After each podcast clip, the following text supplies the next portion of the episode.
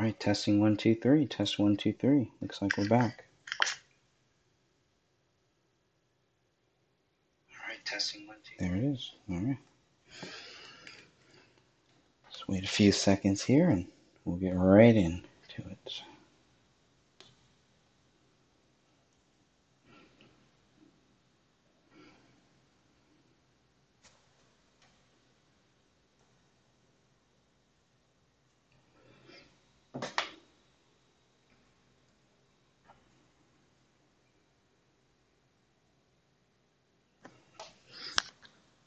To cover here. Um, we're still on page, excuse me, page 24. That's where we're going to begin here. Page 24 of 170. So still have a long ways to go. Let me see if I can put this in. Let's, let's focus. Well, there we go. I like that. It's a good way to put it. Help us focus a little bit. Oh, look at that.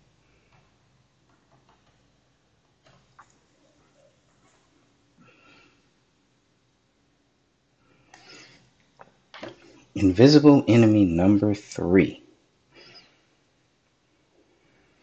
I've already covered um, some of the very early early days of this, or the early struggle that I had here with a lot of this stuff, and um, we haven't even made it to March 23rd. So,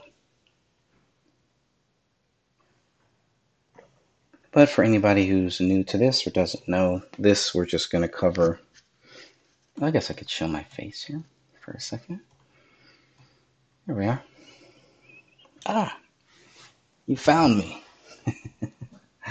That's pretty cool. All right, kind of testing out this. Uh, so we'll see how well this goes here. But um, yeah, so this is episode number three, and we are going to go over uh, the early days of COVID. This is um, based on you know 170 pages of the book that I have ready to go, um, maybe not ready to go, on the early days of COVID 19. I thought it was very important to try to document this for my family, for my friends, um, for the future generations of this country, of this nation, so everybody knows exactly what happened and what didn't happen. I think that's going to be a big, big, big, big thing as we move forward here. Um, so let me just see if I can center this out. So we talked about Rand Paul. The last thing that we covered in part two is Rand Paul did get um, COVID 19, but he was asympt- asymptomatic, which is pretty interesting when you think about it because we're still having that. So it's like people don't even know, they didn't even know that they were testing or that they, they would test positive without any symptoms. So it brings up the question about false positives, things like that. Um, I have a cold. I'm just getting over a cold. It's just a cold, just a head cold. Nothing I haven't gotten any other year. So no big deal there. Um, but we're going to continue here, page 24.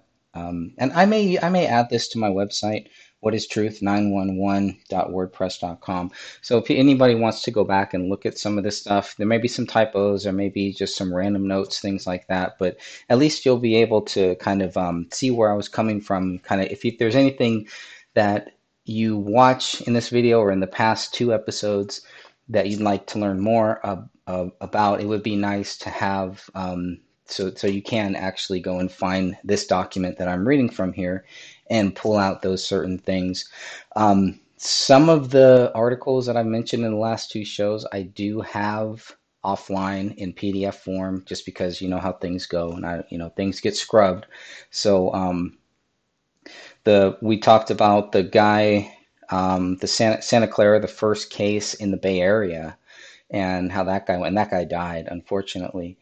Um, and he went to Florida for a business trip came back and um, they put him on a ventilator so and and he and he passed away. And that's kind of what i thought is like you know when we talk about this covid thing now and it's like well unless i'm on a ventilator i'm not really going to worry about about it. I'm more worried about the vaccination and when people are getting the shot and then they're um, having heart complications um, passing out and in some cases dying after having that shot. So um, there's still a lot of things that need to be done about that, but forcing it at this stage is is crazy. Um, forcing it, period, is is completely nuts. But forcing it, forcing people to try to get the shot at this stage is pretty, uh, pretty crazy. I would think. So I'm glad that the Su- Supreme Court um, did fight back a little bit against Biden and some of the things Biden was trying to to do, but I guess um, we can go ahead and get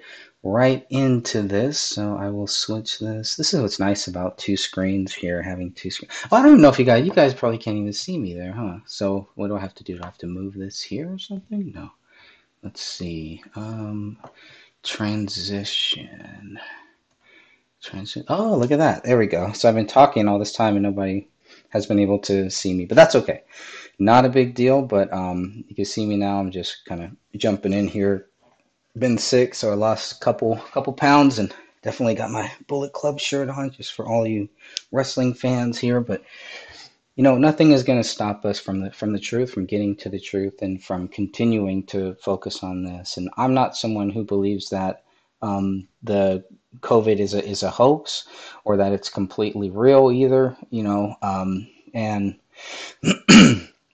I know people have it, people have gotten it, people have died from it, but it does seem like it's a very small percentage, very small percentage of people that have actually died from it when you when you look at it. But back in March of 2020, they were making it seem like if you get COVID, you will pretty much die. So the ventilators, they ordered all of those because that's you know that's what they were doing, putting people on those, and and it helped in some cases. In a lot of cases, it probably helped, but um, then after a couple weeks, you know the ventilators, you don't really hear that much about them now. So are people still getting sick going on the the ventilators and um, then dying or getting better from it. Um, it's all about the flu shot, the uh, the the COVID shot. That's what we see more of now. So that's what we'll be kind of focusing on here. So let me transition. Oh, I like that. I like how I can easily just transition back and forth between this. So I, this is I'm using OBS software. I'm still kind of new to it now that I have a second screen. It's pretty cool to have. So um, we will continue reading on here as well. And thank you all for joining, and thank you all for re watching this. And you know, I don't go live that much on this channel, but we are live right now, and I do appreciate everybody here, everybody watching. And I'm gonna plug in my second audio if I have it. I guess I don't have it. Oh, here it is. It fell on the ground.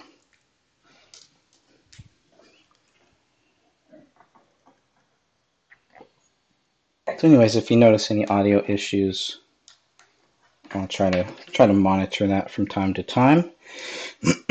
Otherwise, um, we'll just continue moving along here. Sounds all right. Yeah, it doesn't sound too bad. Okay, so let's continue on here.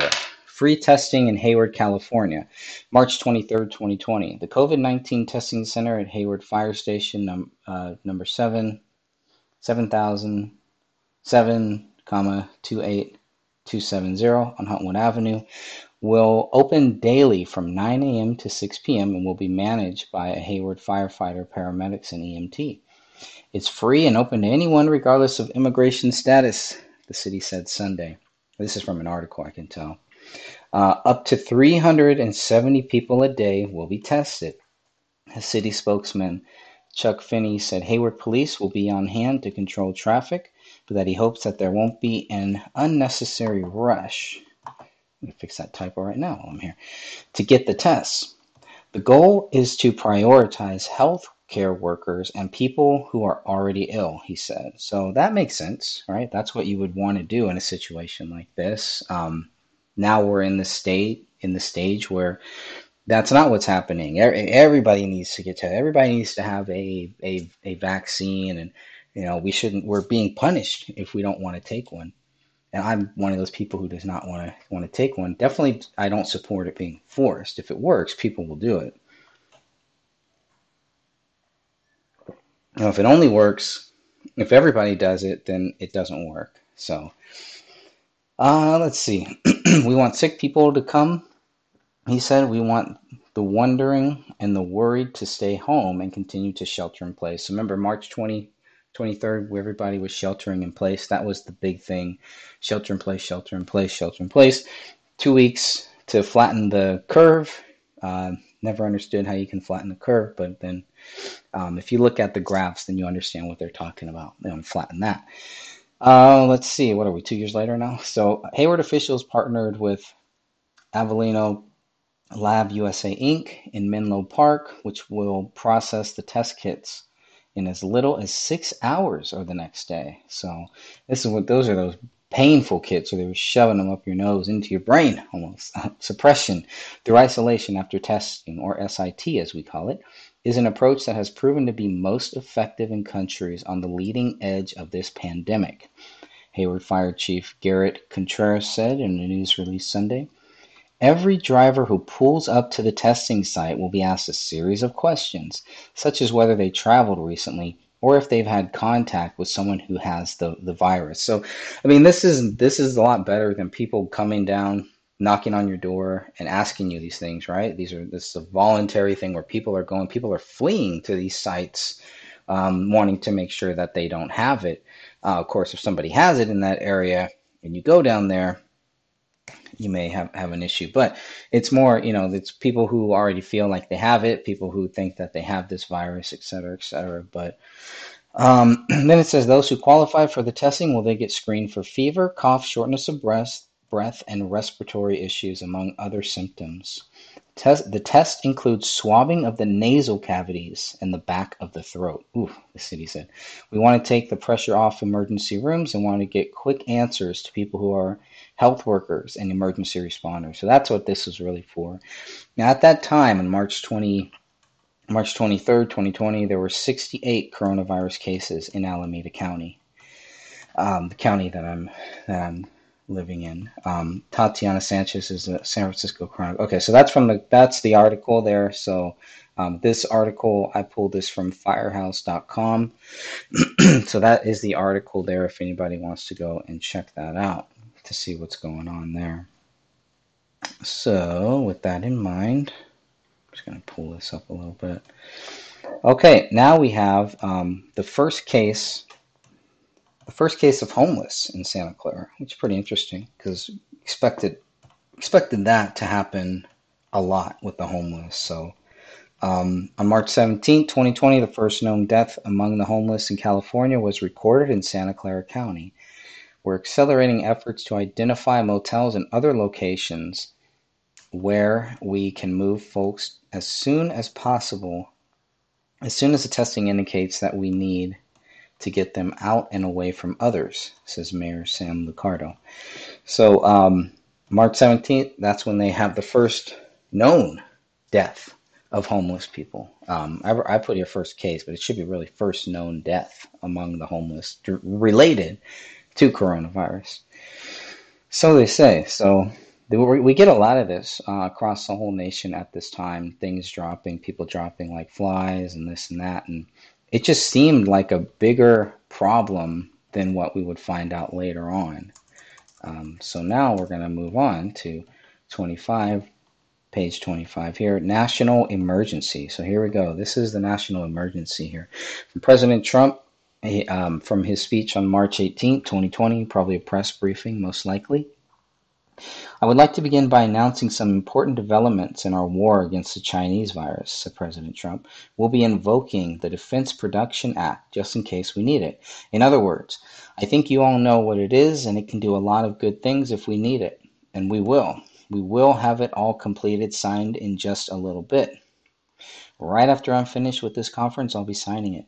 It's prepared to go. So we will be invoking the Defense Production Act. All right, pretty interesting. Um, last week, President Trump continued, I signed an emergency declaration under the Stafford Act, which, as you may know, we invoked previously, and which activated FEMA's National Response Coordination Center. FEMA is now fully engaged at the highest levels Today FEMA is activated in every region.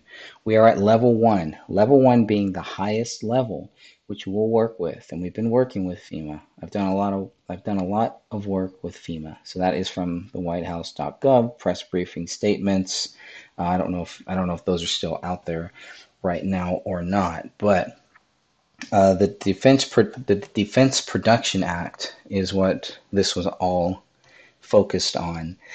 Um, and they start to do a lot of different things here at this time. It's still kind of a little chaotic, but remember that's remember these dates here. Okay, these are very important dates. March 18th, And the war, I think this is what a lot of people did not like, which is the war against the Chinese virus.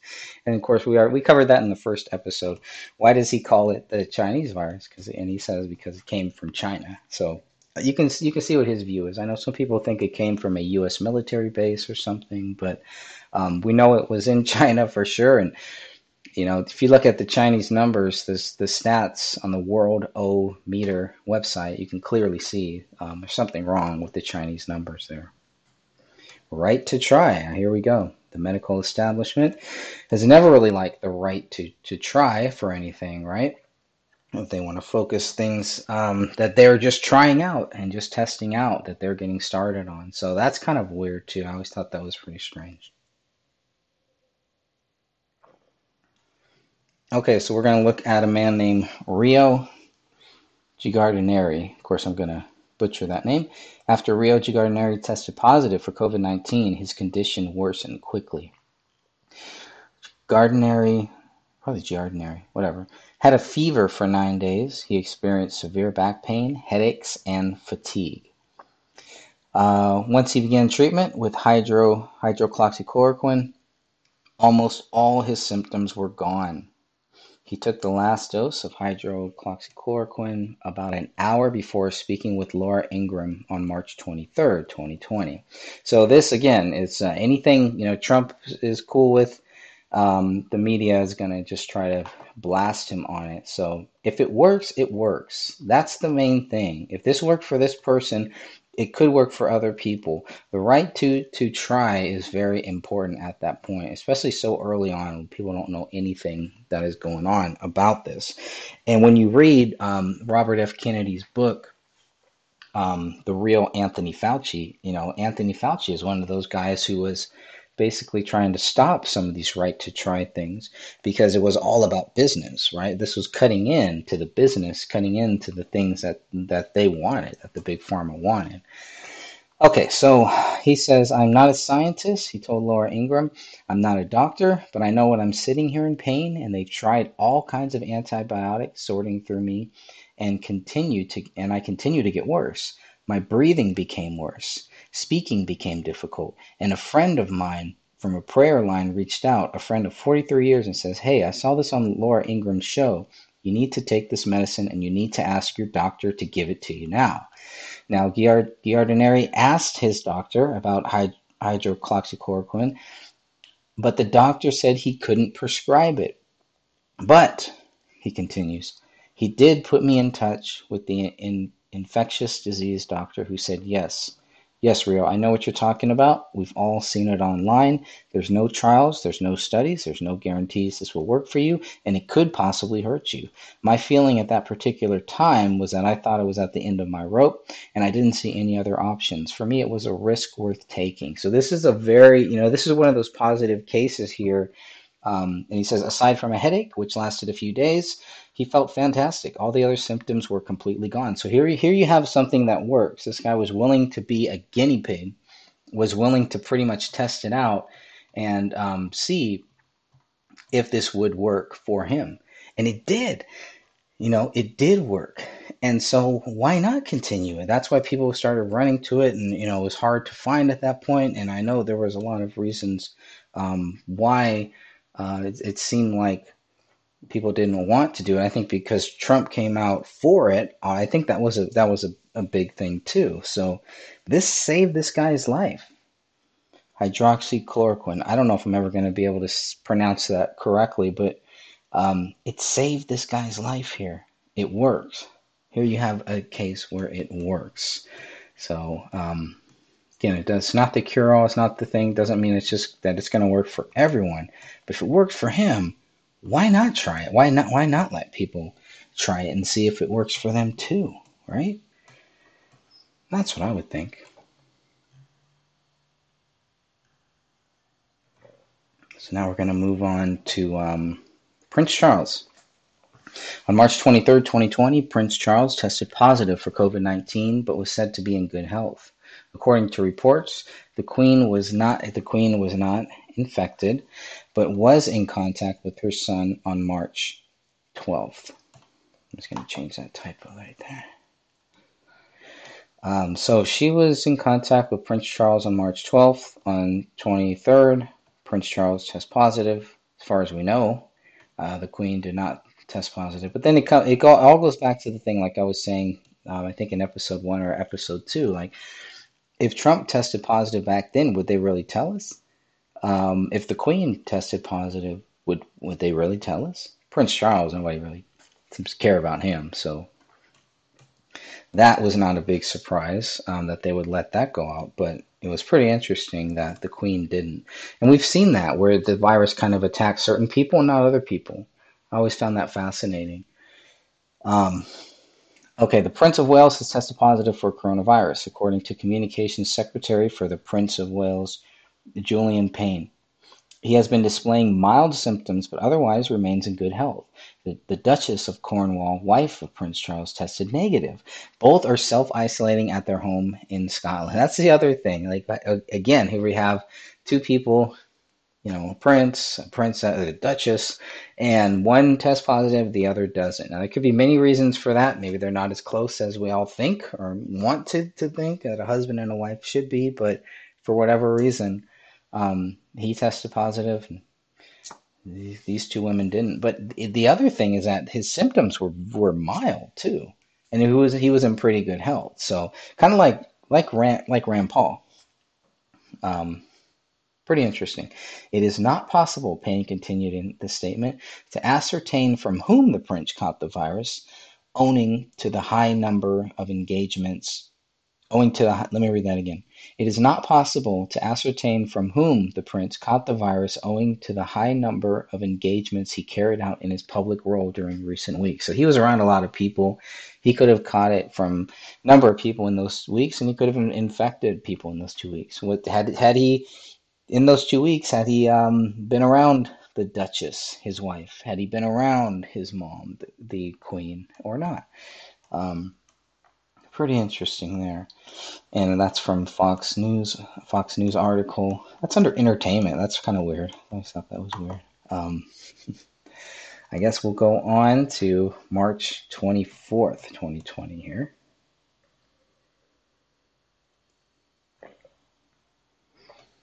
Here's an interesting one. March 24th, 2020, Trump participated in a live town hall meeting about the coronavirus on March 24th, 2020. We had the best economy in the history of our country three weeks ago, President Trump said. Then all of a sudden we're supposed to shut it down, and then we're supposed to pay people not to go to work. We never had that. We used to pay people to go to work. So he admits he's shutting the country down, but even as early as March of 20, uh, March 24th, 2020, you can see he's like not really happy with shutting everything down. And um, paying people to not go to to work, which a lot of people were getting in, incentives to go on um, uh, un, unemployment. Uh, I remember I had to go on un, unemployment. Um, our job had to had to cut back, and we were part time. I was part time working from from home, and it's true. I was making more money working from home for for a certain point um, because of the the money that I was getting from the un- unemployment was more than I was making. It's crazy. It's it's really nuts. And um, you know that, that didn't last for forever. It lasted for you know a couple a couple months or something, five six months or something like that. But for that time, it's like wow, I'm actually staying at home, um, only working part time, and making more. Like how can and we're in this debt. We have so much debt. How can can that be? So it really shut down the economy. Anything that President Trump was doing at that point is pretty much gone because now we have all of this newfound debt now. It's crazy. I mean, that's why I really do attribute some of this coronavirus partially as, as an attack on Trump um, to ruin the economy and um, and the timing is interesting too, right? Look at this timing here. So, whatever, we'll keep going on. Uh, President Trump was also asked about the true the two trillion dollar bill Congress was negotiating. I canceled the deal last night, President Trump responded. I said, I'm not going to sign that deal because Nancy Pelosi came in and put a lot of things in the deal that had nothing to do with the workers. They always do that, you know that. That had nothing to do with an agenda that had that had to do with an agenda that they've been trying to get passed for 10 years. You know, we almost had a deal the day before and it was between Schumer and Mitch. It was really a good solid deal all of a sudden they start throwing in the little Green New Deal stuff. Now they've renegotiated. So that's what what happens, right? I mean, we've seen that happen so many different times. That's why a lot of people have lost faith in um, in the government or just in the Congress and the bills that they create, et cetera, et cetera. We have to remember we are are the government. The people are the government um, whether you want to be involved or not. The people are speaking for for you, so we need to stay involved at some level, at some point. Um, and so he talks about Nancy Pelosi, who kind of started throwing in stuff with this new the Green New Deal, and they're still doing that with this thing that you know the new bills that they're pushing and everything. They're still trying to push all of that Green New Deal stuff in there. Okay, so Tucked into page 148 of roughly 1,400 page bill, wrote Justin Caruso, the Daily Caller reporter. Nancy Pelosi's coronavirus bill gives 300 million to refugees and to migrants. That is ridiculous. That is ridiculous because why it doesn't make that doesn't make any, any sense. First of all, if you have a, a pandemic, you have something like this, and you want to shut everything down. If you're stopping me from going to to work, you're telling us to stay at home, shelter in place, but then you're going to bring in the refugees, the whole migrants. You're going to put in all of that stuff in there, like that has nothing to do with um, with what the bill should be. And we see this, right? We see we see this way happen way too much, way too many times. So you can look at that. That's from the Daily Caller, 324 2020. now, because of my, uh, I'm still getting over a little flu here, and my voice is a little raspy. Um, I'll stay on as long as I can, as much as I can, but may need to take a little sip of water from time to time here. Regarding shutting down the country, I wasn't happy about it, said President Trump. I also knew that I had to do it. It's been very painful for our country and very destabilizing for our country. We have to go back to work. People can go back to work and they can also practice good judgment. So even as early as March um, uh, 24th, 2020, he's already saying we need to get back to work, right? President Trump also commented on when he would like to see the country reopen. I remember this. He got he got you know hammered by the lamestream media for all this. He said, "I'd love to have it open by Easter. I would love to have the country opened up and just raring to go by Easter. That would have been April twelfth, twenty twenty. Now, when it didn't open up, they were like, "Oh, he couldn't do it. He couldn't open up, et cetera, et cetera." But he says we want to focus testing on people that have symptoms. Vice President Pence added during the town hall meeting. 90% of the people that have been tested for the coronavirus don't have it. We've tested more than 320,000 people, and that's an encouraging number. If you don't have symptoms, don't do a test. It's a pretty good good advice, I would think. Because there are a lot of people running out of fear with the meet with the media. What the media was telling us, you know, we're all going to die from this, and you know, they made it seem so horrible that everybody started trying to go and get tested. Um, those are probably the same people that stood in line to get the vaccination first. Could be some of the same people that were buying toilet paper. Nobody else could get any. Just a guess there. Just a guess.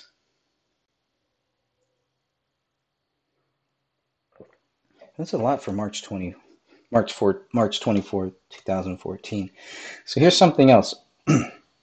According to a March 24th article by Tim O'Donnell, posted in TheWeek.com, an Oxford study led by Oxford theoretical epidemiologist Sunetra Gupta suggests the pandemic is in a later stage than previously thought and estimates the virus has already infected at least millions of people worldwide. In the United Kingdom, which the study focuses on, half the population would have already been infected. If accurate, that would mean transmission began around mid January and the vast majority of cases presented mild or no symptoms. Now, I can attest to that a little bit. Um, I did get pretty sick during that time, but again, it's just a cold. It's nothing new for me. I don't know, you know, I'm not saying I ever had it. I don't think that I ever had it because everything that I had, even what I just had a couple of days ago, and I'm still kind of fighting off, um, feeling much better, but everything that I had is nothing new. It's nothing that I haven't had in the past. And um, I had my my adenoids taken out when I was a, a, a, kid, so getting sick every year is not that big of a deal for me. You, after a while, you just kind of deal with it. You figure out a way to just deal with it. You know it's coming. I know when it's going to come. Um, usually between Thanksgiving and, and now, and I just prep for it, try to do my best. But uh, maybe one one year it may not hit me. It, it hit me around this this time. Um, around that same time. But I, I didn't, yeah, like it says, mild or no symptoms. So nobody really knows if you have it, if you haven't had it. But I mean, they were also blaming all of the dead cases. Remember, we were hearing, I'm sure we'll get to that too. A lot of the cases of the people that were dying had pre existing conditions. Um, it's one of the one of the many reasons why I don't want to get the shot because if you have pre-existing con- conditions, why would you want to expose yourself? to the coronavirus. The virus is in the shot. Don't get the shot if you don't know what is in it. I mean, that should be just rule number one. I don't I don't eat anything. I don't drink anything unless I know what is in it. Right? It's on every label. They put all the guard. You can read the, on the back of an ingredients label. And sometimes it's really bad. There's so much of this stuff. I don't know what it means, but at least I can read it and I can see what is in it, and then I don't then I don't eat it or if, if I do, then that's that's on on me. But there's way too much trust in the in the vaccination. I think way too much trust, um, un, unwarranted trust. That trust has to be built, right? And I think that's why they, they wanted the leaders to get it. That's why they wanted Trump to take the shot. They wanted the sports players, your idols, the people that you look up to, uh, movies, theater, all that stuff. You still see it. It's you know, it's all we are in this together. All that stuff, right? Because they knew that you were not going to just take it on your own. It wasn't going to happen. Not at the numbers that they were hoping. But even this article here, um, the the week article, it's like a million. You know, at least millions of people worldwide by January. Um, interesting pretty interesting. So let's see here. As of March 24, 2020, the Department of Defense announced 227 cases among United States soldiers. That same day, a United States Marine stationed inside of the Pentagon tested positive for COVID 19. That's from the militarytimes.com. So that's a good article there. Um, I think I took a little bit um, there was there was a lot more that I could have included in that article. It was, it was interesting, but it was hitting everybody and hitting kind of randomly too. I thought that was curious, to say the least. All right, next. Oops. okay, next, next, next, next, next. The Marine worked at the Marine Corps Plans, Policies, and Operations Office. Per U.S. Centers for Disease Control guidelines, Marine Captain Monica Witt stated, the Marine is in isolation at his home and will undergo further assessment by health professionals. The Marine followed official guidance by isolating himself when his spouse began to show symptoms. Once he became ill, he contacted his assigned medical facility. His workspace has been cleaned by a Pentagon response team, and a thorough contact investigation is underway to mitigate risk and preserve the health of our Marines, civilians, and families. So it was like all these articles, they got it, they got it. They're testing positive, testing positive. Um, how many of them were actually dying? How many of them? And those numbers will will come up. Uh, that's um, I wish I would have. I should have started documenting those numbers earlier. I can tell I hadn't yet, but at some point in this um, 175 page PDF, I do start documenting those numbers to try to keep up with it because they're pretty interesting. Um, the way that the news articles were kind of being written and all that, and you know, I don't I don't watch like CNN. Um, I didn't watch Fox. The only reason why I would watch Fox is if Trump was on there, if Tucker Carlson or something like that. Um, Sean Hannity, I started watching him, which was kind of interesting because you know his view on the war and everything, his view on September 11, a lot of that stuff. Uh, I was totally anti. Um, back in 2000, I was a Clinton Demo, a Clinton Democrat, and um, you know I I thought I, I wanted Al Gore to win in in 2000. Was very anti-Bush, very anti-Bush too, uh, very anti-Republican in in in general, um, and uh, Ron Paul really helped me, you know, change that change that view. I really wish he would have ran. Ron Paul would have ran as a third party, um, but whatever. I, I get it. it's still the, the two party system and it's still there and you know Trump that's the that's the only way that he won too was to join one of the two parties and I, I thought he would choose the other party, the Democrat party, but you know that's all sewed up. So that's pretty much you know the Clinton and Obama and the Biden. It's all the same people. And you look at when they have these people in, in office, it's all the same. So who they who they put in there.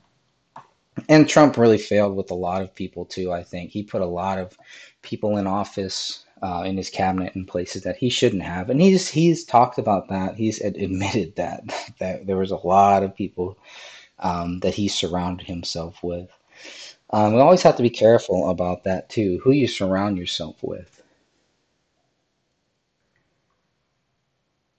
I can tell my voice is going out, so we'll do a few more. We're still on March 24th.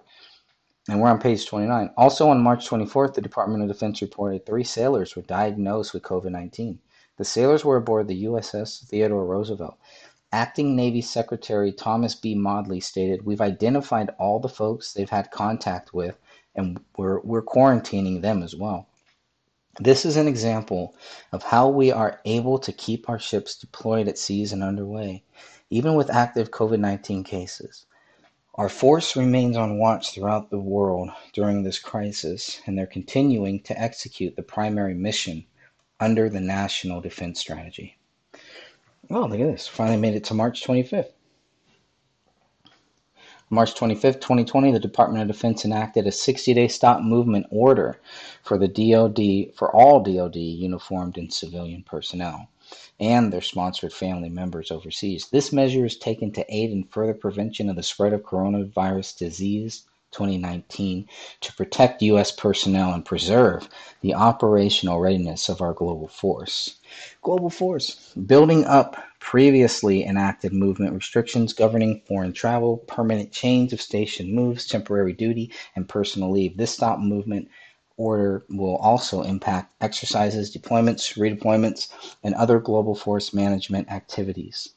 Approximately 90,000 service members slated to deploy or redeploy over the next 60 days will likely be impacted by the stop movement order. So um, I think I'll stop there for now and we'll come back and we'll get in. But now we're getting into a lot of more of the different global things here um, that are going to happen. And I do try to document as pretty much everything that Trump says, every speech that he does from this point. I make sure to watch the, the whole thing, write notes, document it, come back, live stream it if I can, replay it if I don't live stream it, and try to add that to this book here. So, all right, my friends and my folks, God bless you all. And I really appreciate you um, taking the, the time to um, tune in here on this bright sunny day. And until next time, I will see y'all then. God bless.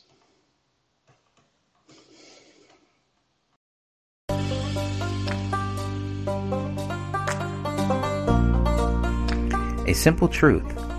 It really is this simple. Either you believe David Crowley is innocent or you believe he is guilty. If you believe David Crowley is guilty, you are wrong. If you believe David Crowley is innocent, you are right. It really is that simple. A United States Army veteran is dead. His wife and his five year old daughter are dead. A thorough investigation would only conclude with authorities admitting they lacked evidence to support their accusations. If authorities were to admit the case remains unsolved, they would also have to admit that the public may still be in danger. I am not able to solve this case. My interest is in forcing authorities to admit David Crowley is innocent. The reason they refuse to talk about this case is not because they are confident of David's guilt. They lack confidence in their allegations. Their department wishes to move on, but they are only lying to themselves. They must know the simple truth, and they need to publicly admit this. Their credibility depends on it now. The unspoken truth is that David is innocent until proven guilty. Why are authorities running from the simple truth? How long do they think they can run for? You cannot run from God. You cannot run from your nightmares. And you cannot run from the facts. Why would anyone want to? What could possibly motivate someone to try? If you cannot prove David Crowley guilty, then he remains innocent. It's as simple as that. So the resistance we face is disgusting. If David was guilty, the evidence would be right in our faces. If David was guilty, resistance to our questions would not exist. If David was guilty, facts would be evident. There are no facts to prove David guilty. There are only facts which prove David innocent. Hence the resistance to getting justice for David Crowley family. Who cares? Do the people who closed this case and decided to not speak about it ever again really care? Do the friends who accused David Crowley of being guilty days after his body was found really care? Perhaps they only care about spreading the accusations of David's guilt instead of researching the facts of this case. They don't seem to care about the facts which prove David innocent. Truth is a simple thing. Justice does not die. Facts prove David is innocent.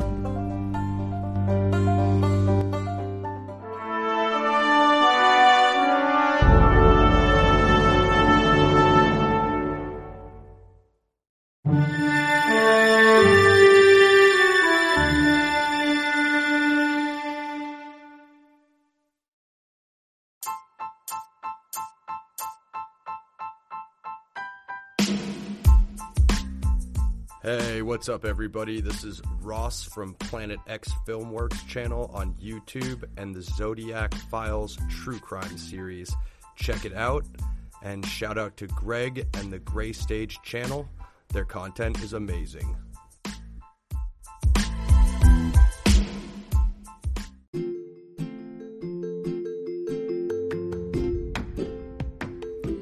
Hi, this is Sophia from the Gray Stage Podcast.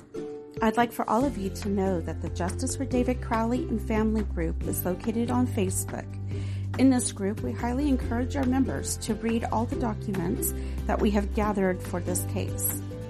You can find those documents up in the group files or on Greg Fernandez Jr.'s website titled The Gray Stage WordPress.com. Together we can work to find justice for David, Komel, and little Ronnie.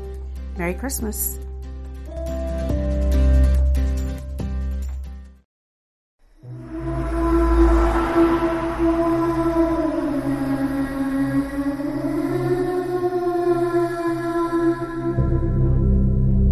Are you interested in the paranormal? Murder mysteries, cryptocurrency, and thought provoking interviews? Then check out Crypt Rick's I've Been Thinking on YouTube or every Monday night at 6 p.m. Eastern Standard Time. Studio A at Revolution Radio, freedomslips.com.